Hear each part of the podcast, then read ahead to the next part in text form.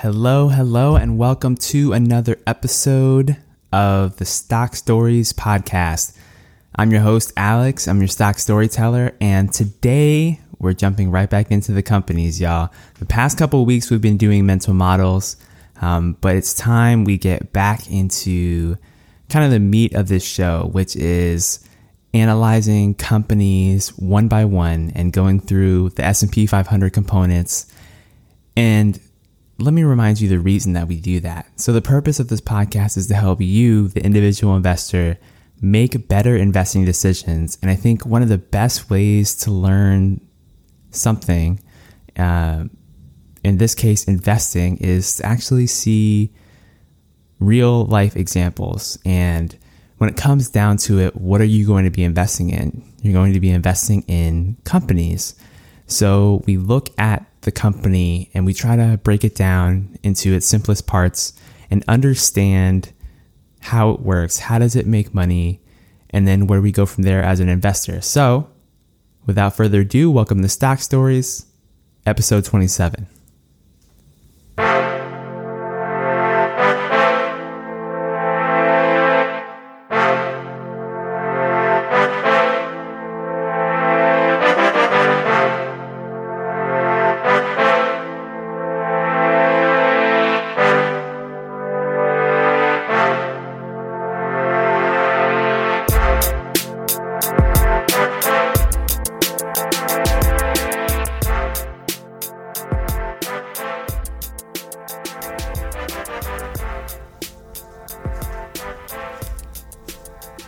Hello, hello, hello.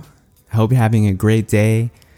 Again, my name is Alex. I'm your stock storyteller, and today we are going to get into another company. What are we going to talk about today? Well, I won't spend much time with an intro. We'll just get into it. We are going to talk about an alcohol company. It's called Brown Forman.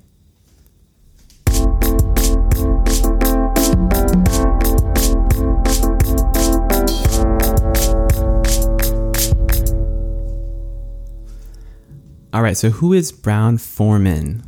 You may have actually never heard of them, although you probably are familiar with their products if you are a drinker and you live in the United States. So, Brown Forman is a liquor company and they mainly specialize in whiskeys, American made whiskeys. They call it, or Tennessee bourbon, basically.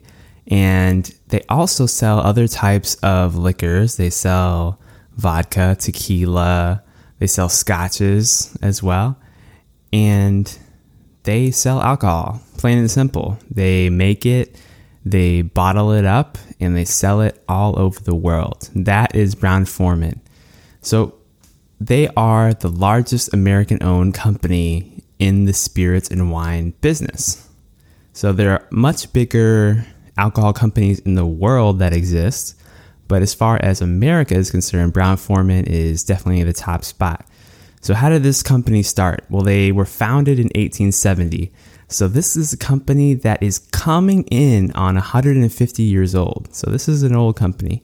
They were founded by George Garvin Brown, and he was a pharmaceutical salesman. And he came up with the novel idea of selling whiskey in a glass bottle for sealing purposes. And back in the day, if you wanted to buy some whiskey, um, the most common way to get it was in an actual barrel. So he basically devised this idea of putting it in a bottle, and that made it a lot more portable while still sealable. So eventually, he partnered with his friend George Forman, who was his accountant and friend, and they formed Brown Forman. That's how the company was really born. Now, over time, they began selling their whiskeys, and um, but then in the United States, something big happened that really impacted alcohol manufacturers, and that was prohibition. So in 1920, prohibition came into full effect. And the way that they got through it was by getting a license to sell whiskey for medicinal purposes. So, very clever. It somewhat parallels what's going on in the United States right now with the whole semi legalization of marijuana. Marijuana is legal at the state level in some states, but it is illegal at the federal level. And so you kind of have this conflict there. Um, and you have states where marijuana is allowed for medicinal purposes. So you kind of have these parallels between these, you know, these uh, these types of products um, that are kind of seen as illicit by many members of the population and of the culture. Um, but anyway, I digress. Over time, Brown Forman eventually came out of prohibition, and at that point, they basically went full force and started selling selling alcohol all over the country yet again. So their main brands at this time were Early Times and Old Forester. So these were the main bourbons in the company at this point. Now, in 1956, the Jack Daniel distillery was purchased in Lynchburg, Tennessee. And this was a really key turning point for the company because once they purchased Jack Daniels, that family of brands really took off, and that uh, American-made Tennessee Tennessee bourbon uh, became really popular.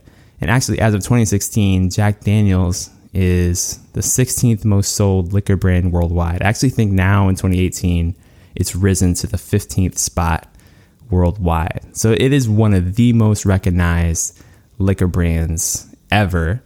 And as we'll see later, this has really been the key to Brown Forman's recent successes in the past couple of decades. It's really been because of Jack Daniels. In 1966, the company expanded into Irish whiskey and tequila. In 88, they introduced Gentleman Jack, which was the first new entrant to the Jack Daniels liquor family in over 100 years. So uh, these new brands were being created. In 2010, Brown Forman struck a deal with Bacardi so that they could market each other's products in certain European countries. So they have this partnership that they've had for years now with Bacardi to make sure that they're selling worldwide and kind of joining forces there, cross promoting. In 2011, Jack Daniels Honey was introduced, which was a big hit. In 2015, they purchased Slane Castle Irish whiskey, so they expanded heavily into Irish whiskeys and scotches. Um, and in 2018, here we are today, just one tidbit of an example of the financial strength and quality of this company. It will be the 72nd consecutive year of Brown Forman paying a dividend to its shareholders and it'll actually be the 34th year of raising its dividend to its shareholders. So Brown Forman knows how to return cash back to its long term investors, and they've done that dutifully for decades. Um, let's get into the overview of the company. So, one of the most important things I think culturally about Brown Forman is that Brown Forman's a family business. So, Brown Forman um, the Brown family basically still runs the place. And it's crazy to think that because the company, like I said, is almost 150 years old. The family is in its fifth generation, and they still, to this day, own 70% of the voting stock. So, Brown Forman is one of those companies that has a dual class share structure. And what does that mean? That means that they have shares that trade on the open market that have certain privileges, and shares that trade on the open market as well that have other privileges.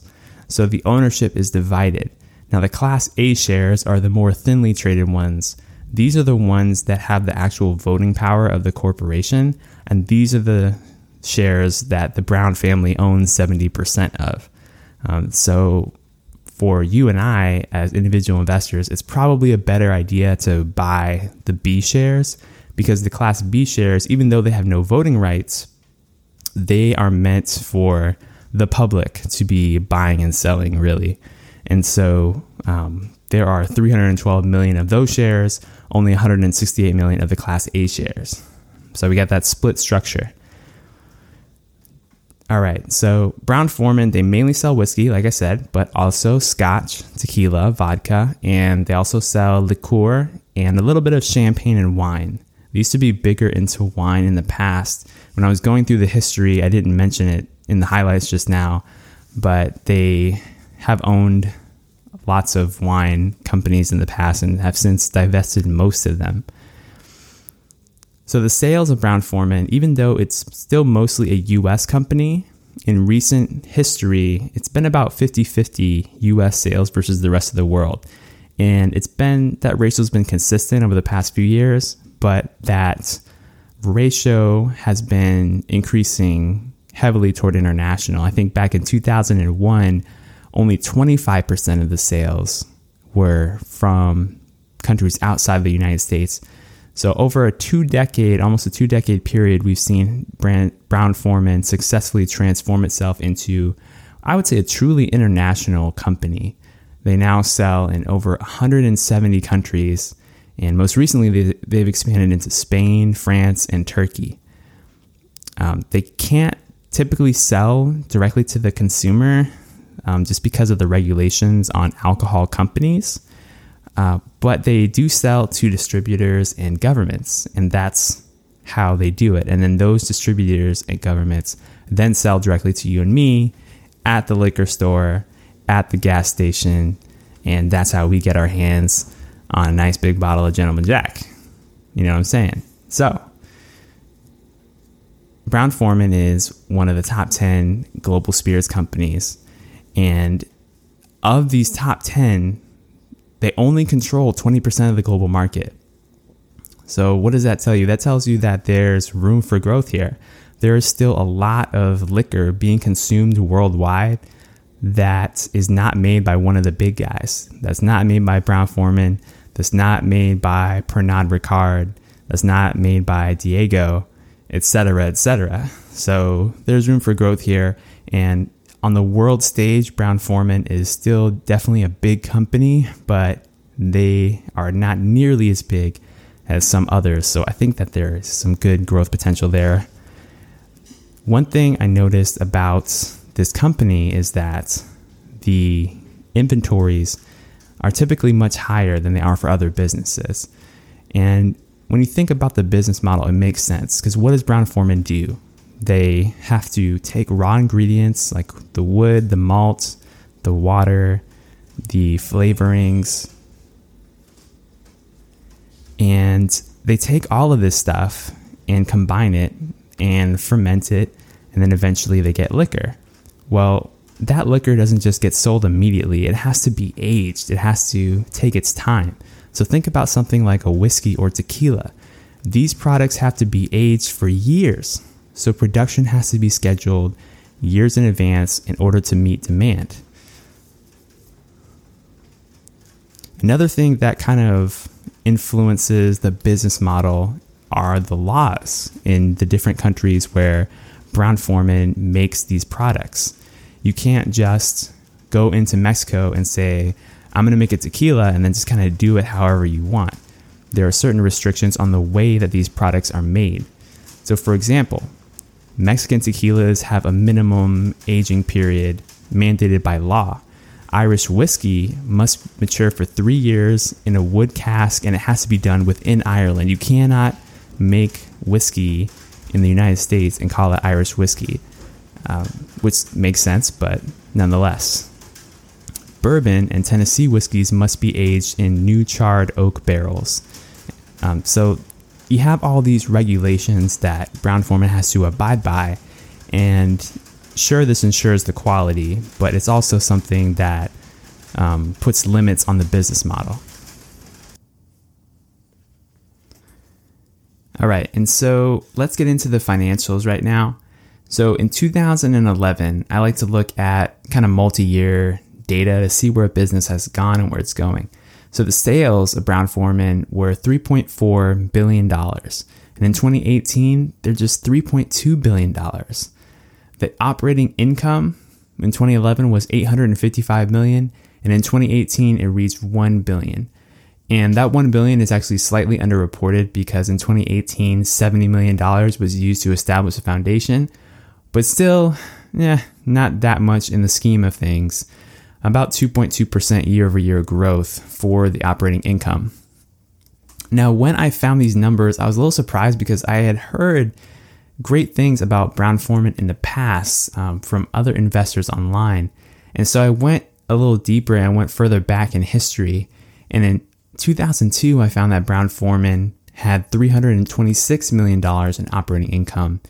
And so from 2002 to 2011, that's 11% year over year growth. Very robust growth. But from 2011 to now, not much growth. Um, so, one thing I did like though was that the income held steady in 2008, 2009, and 2010. So during the recession, we had $448 million of operating income, $435 of operating income, and $449 million dollars in operating income. So to me, this tells us that it's a stable business, the quality of earnings is high, but the growth has not really been there for the past few years. And I'm talking as far as earnings, not talking about stock price at all. The stock price has actually skyrocketed in the past 10 years or so, which is which is great.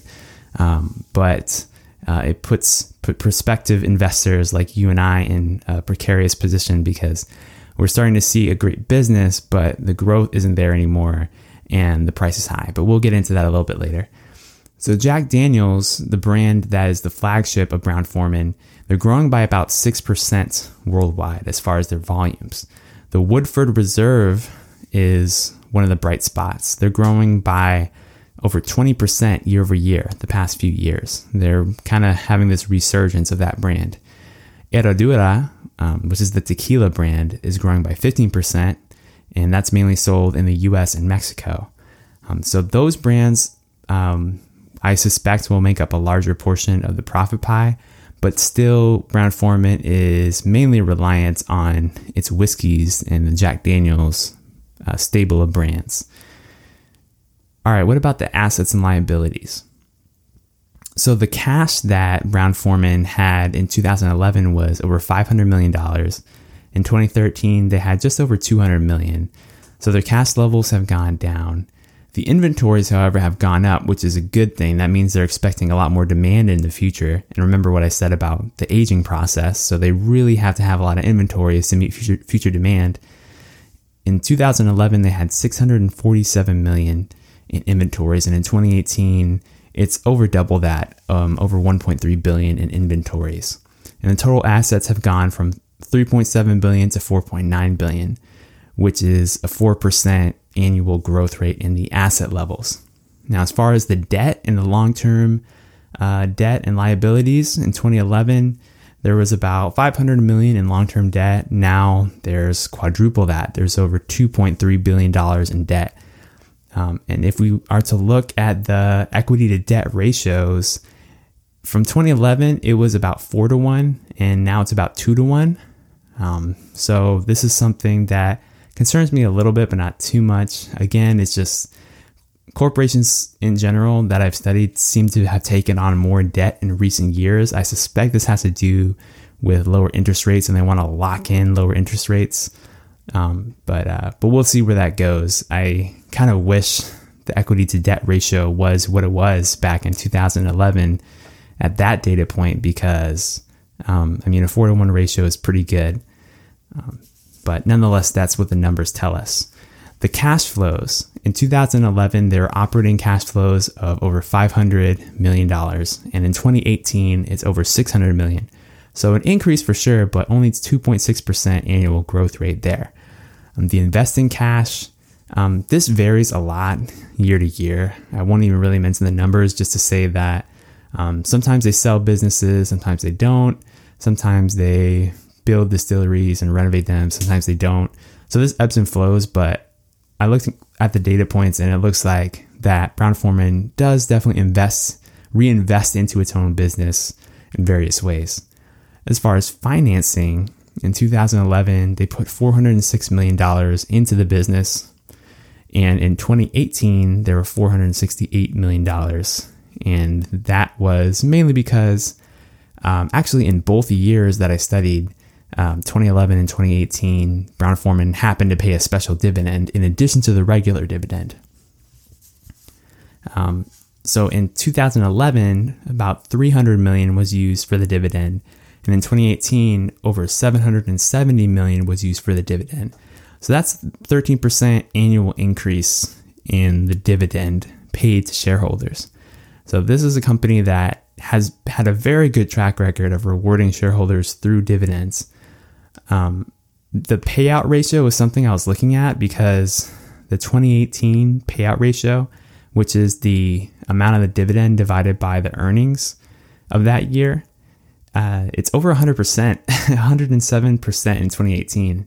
And in 2011, it was 57%. So I'm like, whoa, is this company just paying out all of its money to shareholders as dividends, or is it really putting money back into the business? And the reality is, it is putting money back into the business.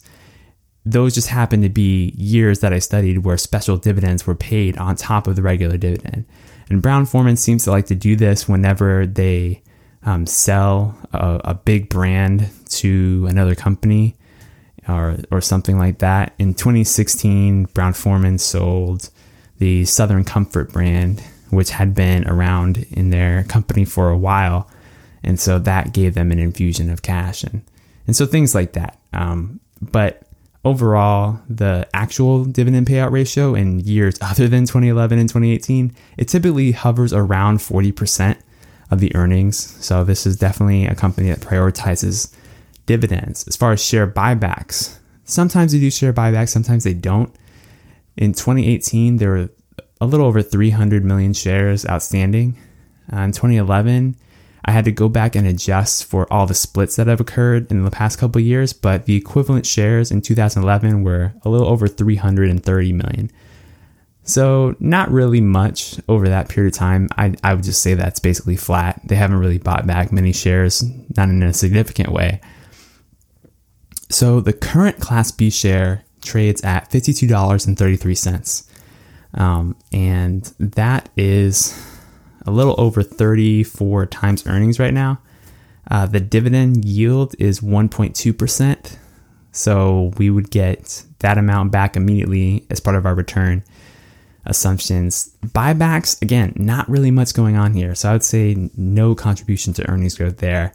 And then the organic earnings growth, I would put somewhere between 2 and 10%. I mean, Brown Forman has proven that they can grow double digits um, if they have a flagship brand that's really taking off across the country or across the globe. Um, I think it remains to be seen how this will play out if Jack Daniels, in particular, continues to see success outside of the US, then that'll be a big boon to earnings there. Um, but then again, over the past several years, the earnings of the overall company they just haven't really increased, and uh, so I think it's going to take another big brand like Herradura or or something like that to really take over and be another big flagship product for them. Um, so based on all of that, I think the return assumptions are probably between three and eleven percent. I know that's a big range, and frankly, I was a little disappointed because I thought my own estimation of future returns would be much higher given how well Brown Forman has performed historically. But just when I look at the most recent 10 years of data or seven years of data, it just doesn't show the big growth that I kind of thought was there. Um, if you were an investor in 2001 and you were looking at the numbers, or an investor in 2003 and you saw that Jack Daniels was growing by double digits across the country, then yeah, like things would have been really great. Um, but Warren Buffett is often fond of saying that, I think it was Buffett, said that, you know, current investors, we can't pay for yesterday's growth. And I, that's one reason why I'm hesitant with Brown Forman, even though it is probably one of the best companies in the world as far as earnings quality. I mean, think about it. The business model is so beautifully simple. I mean, people love to drink, period. Whether it's when times are good, people love to celebrate and drink. When times are bad, people are sad and they drown their sorrows in the bottle. And that's just the way that the world has gone for many, many years. And Brown Forman, I think, is well positioned to uh, provide the products for basically any of those moments uh, that people turn to alcohol for whether for amusement or other reasons. Um, so it's a definitely more of an addicting product potentially, and that's something to watch out for uh, as a consumer, of course. Uh, but as far as the business goes, I think it's incredibly stable business. If they can get another Jack Daniels in their stable of brands, then that would make a huge difference. Um, I would wait until they trade at somewhere closer to 25 times earnings because historically they trade in the upper 20s and 34 times earnings is a little rich. I mean, even for today's market when uh, a lot of large capitalization stocks are just trading, creeping ever upward, just little by little. Uh, that PE ratio is expanding and that multiple is expanding. So I might hold off a little bit if it were me. But of course, you make your own decisions when it comes to your portfolio. But I'm just saying to you, based on my opinion of the business, I think it's an incredible business. I mean, selling alcohol, it's it's obvious, right? It's it's an obvious way to make money. Um, the thing is the price. You gotta get the price right. Um, so those are my thoughts on Brown Forman. Thank you very much, y'all. And yeah, uh, one thing I want to say is I have been hearing from a few of you through email, and I really appreciate that. Uh, if you want to reach out and talk to me, you want to make any suggestions about the show, I'm always looking to find ways to improve.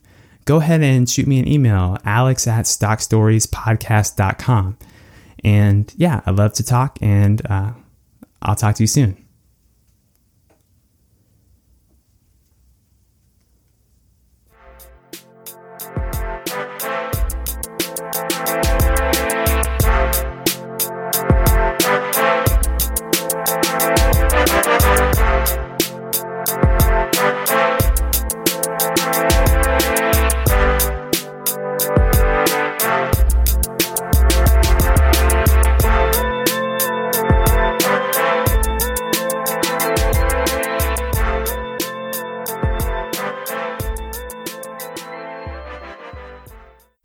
Information presented here on Stock Stories is for informational, educational, and entertainment purposes only. You and you alone are responsible for your investment and financial decisions. Please consult an appropriate tax, legal, or financial advisor that can analyze your specific situation in the context of your goals and circumstances.